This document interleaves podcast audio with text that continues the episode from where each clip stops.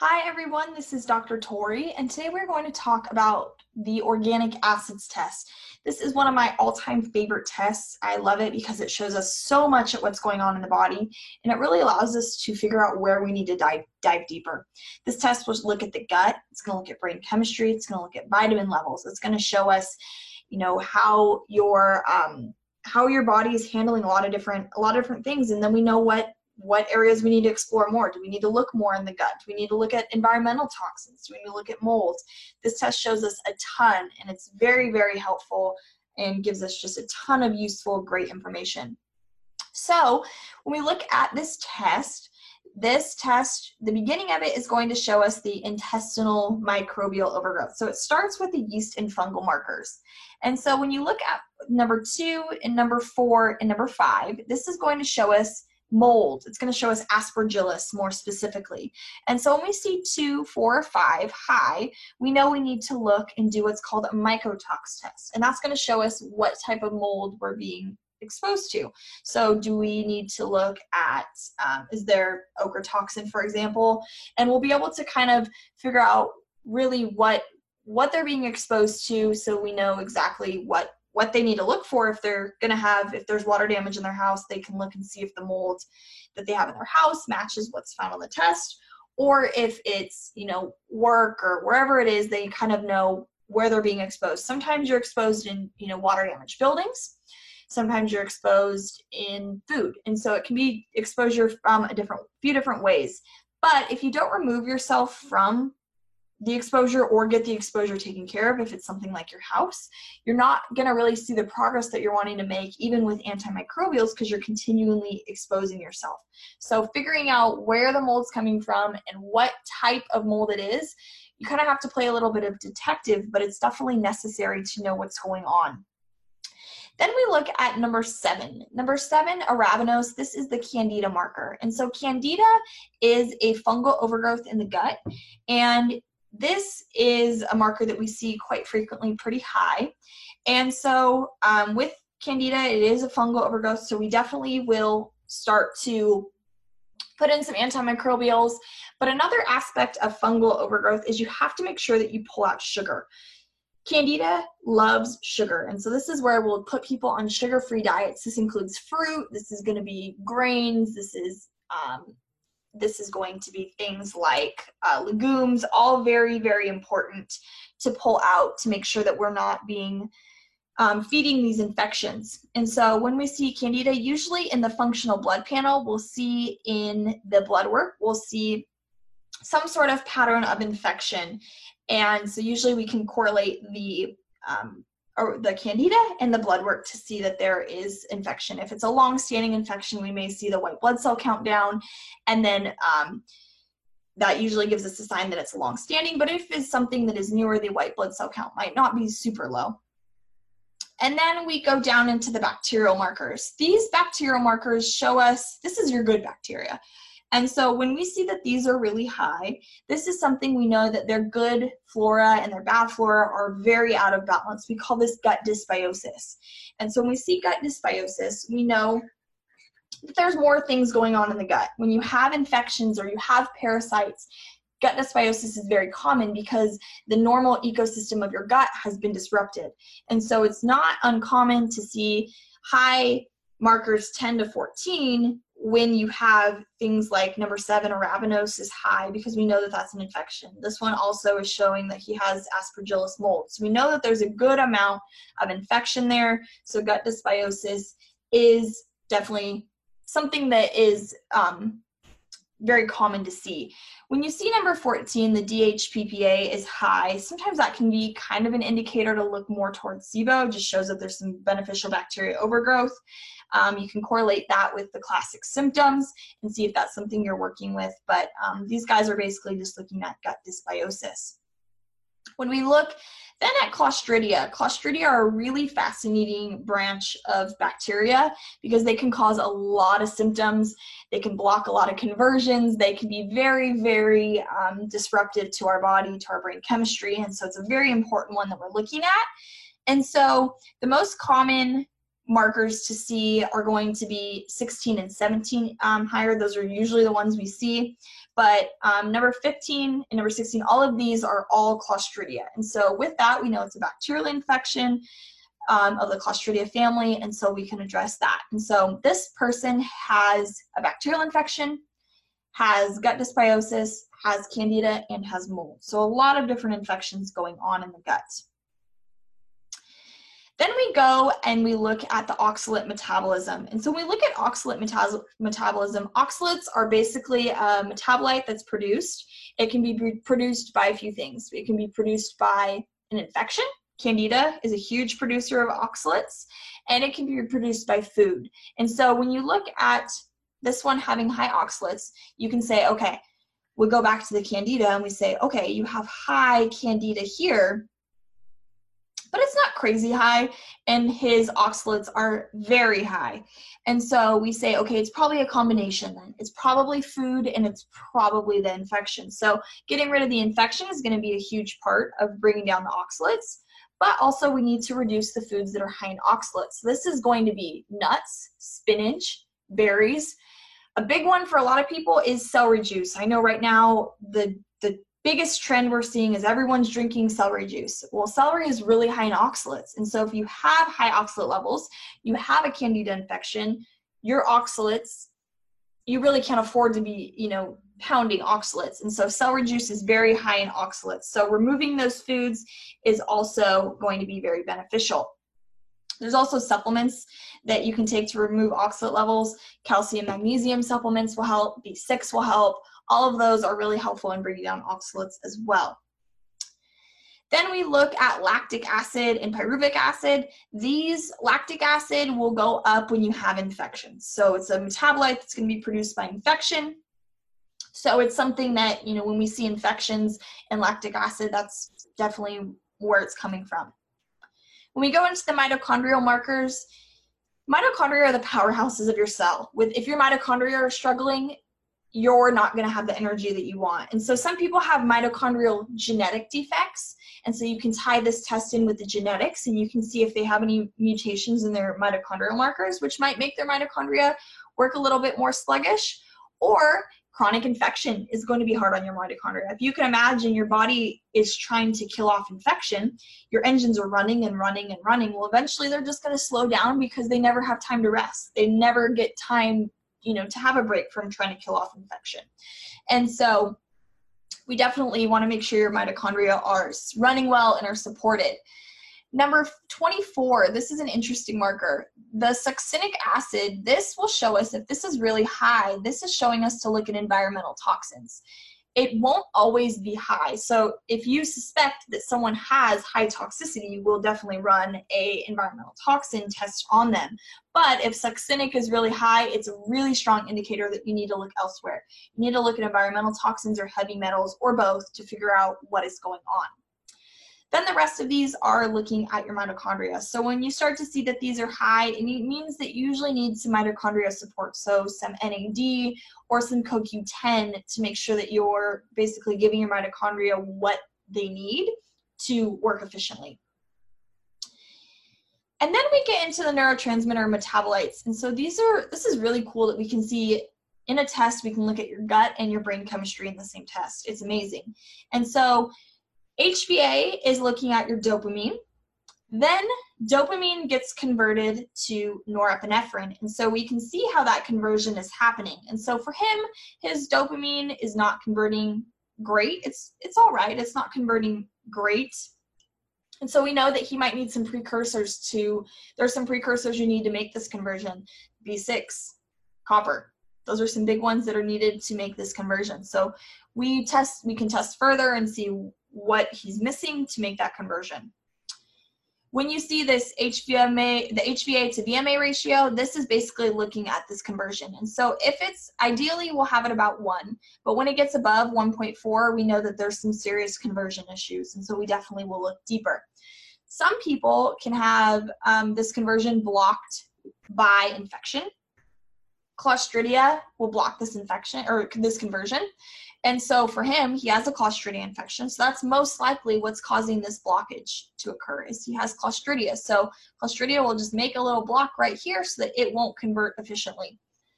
It also can um, be a genetic variant. It's called the DBH deficiency. It's a dopamine beta hydroxylase deficiency. Far more rare than not having the right precursors or having an infection. But if we go down those um, areas and we don't find it, then we can look for DBH. If someone has a DBH deficiency, usually dopamine will be very high, norepinephrine will be very low, and this ratio will be very, very high. So it's usually a pretty easy indicator to see that that is going on. Then we look at number 36. This is looking at serotonin. So his serotonin is lower than we'd like to see. And so, um, you know, when we know that there's gut issues going on, your gut is responsible for making about 80% of your serotonin. So it, I wouldn't expect his serotonin to be very high with those multiple infections, and I wouldn't expect it to naturally get better on his own until those infections are cleared and we start to re-inoculate his gut with some really good beneficial bacteria that so he has the bacteria needed to make serotonin. Then we look at quinoleic. Quinoleic is a really cool marker. It shows us neural inflammation or inflammation in the brain. And so when we look at quinoleic, his quinoleic is low, but sometimes when we see that it's high, this can be related to um, brain injuries, you know, concussions, falls, that kind of stuff, or it can be due to massive inflammation in the body or inflammation in the gut. So, you know, massive infections have been known to raise quinoleic up fairly high. And so when you see that quinoleic is high, it also can be due to environmental exposure and heavy metals too. Those are big drivers of high inflammation. So when we see high quinoleic, we definitely want to figure out why it's high, what is the underlying cause, and then we want to, you know, there's things we can put in like resveratrol is wonderful, glutathione to help detox. There's certain supplements that are just amazing at bringing inflammation down. Then we go into our ketone fatty acid oxidation. And so when you look at number 42 and 43, if these are high, you have to go back and you have to look at candida. These will be higher in someone with candida. And so you have to go, okay, if say number 42 and 43 were very high, if they have candida, then there you go. There's no issue there. Um, and then we look at numbers. Um, so basically, the rest of these can kind of be off for a few different reasons. 44 and 40 through 48 can be off due to fatty fatty acid acid oxidation disorders. It can be from a carnitine deficiency. It can be from fasting. So if you have someone that's doing something with intermittent fasting, you need to ask, are you are you fasting? Are you not eating? You know, did you do this test while fasting? Because that can drive these markers up. Were you um, having a lot of MCTs? Are they doing something like bulletproof coffee or adding coconut oil to their, their smoothie in the morning? That can drive all of these up. And then you look at individual markers. And so Suberic, if that's high, that can be, you know, associated with your overnight fast. That's your classic fasting one. And then the adipic, that one, if it's high, is definitely our, we call it the junk food marker. And so someone, if they eat a lot of junk food, that one can be really high. So you kind of have to look at this whole picture and then break it down and try to decide what might be the issue. Is it really a fatty acid oxidation disorder or are they just fasting or do a lot of fats? So you kind of have to be a detective again here. Then we go into these nutritional markers. Nutritional markers are really cool because they're showing us what's in your cells, not what's in your blood, but what's actually in the cell. What gets confusing is that you see these little asterisks asterisks are backwards, so high is low and low is high. And so when you see his B12, you would think, oh, he's on the high end, but he's actually more so on the low end of normal. B6, his B6 is a little bit low, and you, we talked about needing B6 for multiple conversions, so this is definitely needed to break down our um, oxalates, and it's needed in some of those neurotransmitter conversions, and so we would definitely want to bring his B6 up. B5 looks good.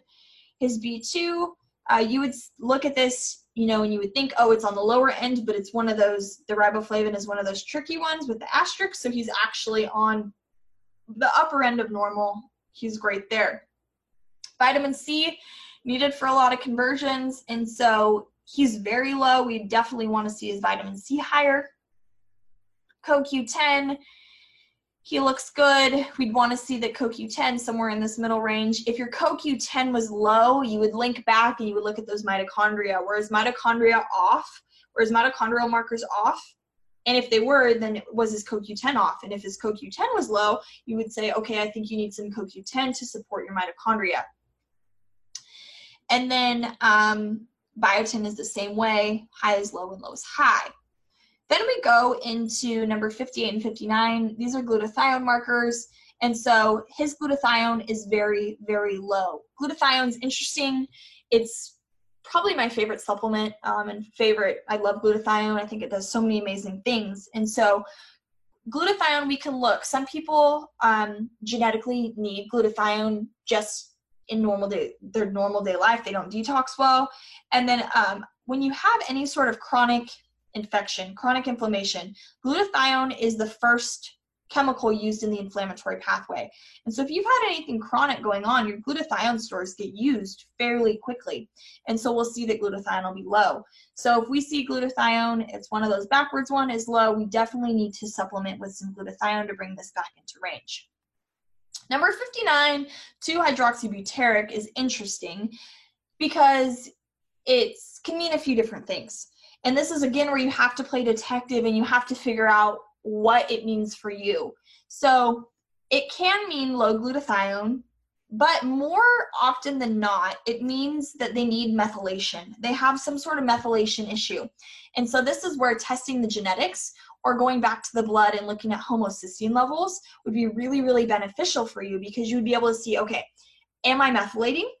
If your homocysteine's high or you've looked at your genetics and you see in the methylation pathways a bunch of mutations or a bunch of bunch of variants, then you know, okay, I think I need some methylation supplementation to bring this back into range. If you've looked there, you've also checked your toxin load. Toxins can bring the hydroxybutyric up too. If you've gone down that rabbit hole and you don't have a lot of toxins, then we can say, okay, I think it just purely meant that I was low on glutathione. But more often than not, this marker means that there's methylation needed. Then you go into the ammonia. When ammonia is high, it can just indicate infection. Ammonia is produced by a lot of things, including parasites. So if you see ammonia is high, it can just indicate some sort of infection. And then you look at the this marker shows a few different things. And so this one is mostly going to look at GI bacteria. You can see if there's a lot of, you know, gut dysbiosis based off this, but you kind of have to start asking questions. You have to figure out was this person consuming a lot of aspartame or any chemical like that? If they're consuming a lot of aspartame, that's why this is high. But if not, it's most likely due to, you know, gut dysbiosis, infections, something like that. For this person, it was mostly gut dysbiosis. Not a lot of aspartame consumption there, so we know that it's definitely the infections, the gut dysbiosis, that's what we're looking at. This section in here is looking at amino acid metabolites, so it looks at a lot of different genetic variants um, for breaking down amino acids. And so if something does pop up, um, you it'll tell you exactly what genetic variant this person has. This one does not have any. And then we look, the last thing on this test is phosphorus metabolism. And so phosphorus um, is vitamin D dependent. And so sometimes when you see this very low, look at someone's vitamin D. If their vitamin D is low, then their phosphorus is most likely going to be low because it's vitamin D dependent. And so, um, you know, just checking the vitamin D and make sure their phosphorus is within range. Then they go into creatinine. This is what makes this test really valid is they test your fluid intake and they see how hydrated you were. And so the very the numbers are going to change based on hydration level because if you're really hydrated and they didn't change the the markers, it would look like you would have low markers compared to someone that was dehydrated. So this is basically just the validity of the test. So that is an organic acids test. It's very, very fascinating, very, very insightful to the body. It shows us a lot of what's going on it gives us good ideas of where we need to go. Do we need to look at mold? Do we need to look at environmental toxins? Do we need to look at heavy metals or neurotransmitters a little more carefully? It shows us all of that, so it's a great starting point, a really good test um, that is just a pretty good overview of the body. And it really helps us, we can tie it back into other tests. And so we can say, okay, we saw this pattern in the blood we saw high homocysteine in the blood and we're seeing this issue with methylation here, so we know there's methylation needed. Or we saw this pattern of um, a low white blood cells and, you know, high monocytes and lymphocytes, so we know there's infection. Something like that. We can tie it back in, which is really cool. And so it's very, um, a very, very good test just to show us exactly what's going on in the body and what we need to look further into. So I hope you guys all learn something and we will talk again soon. Have a good day. Bye bye.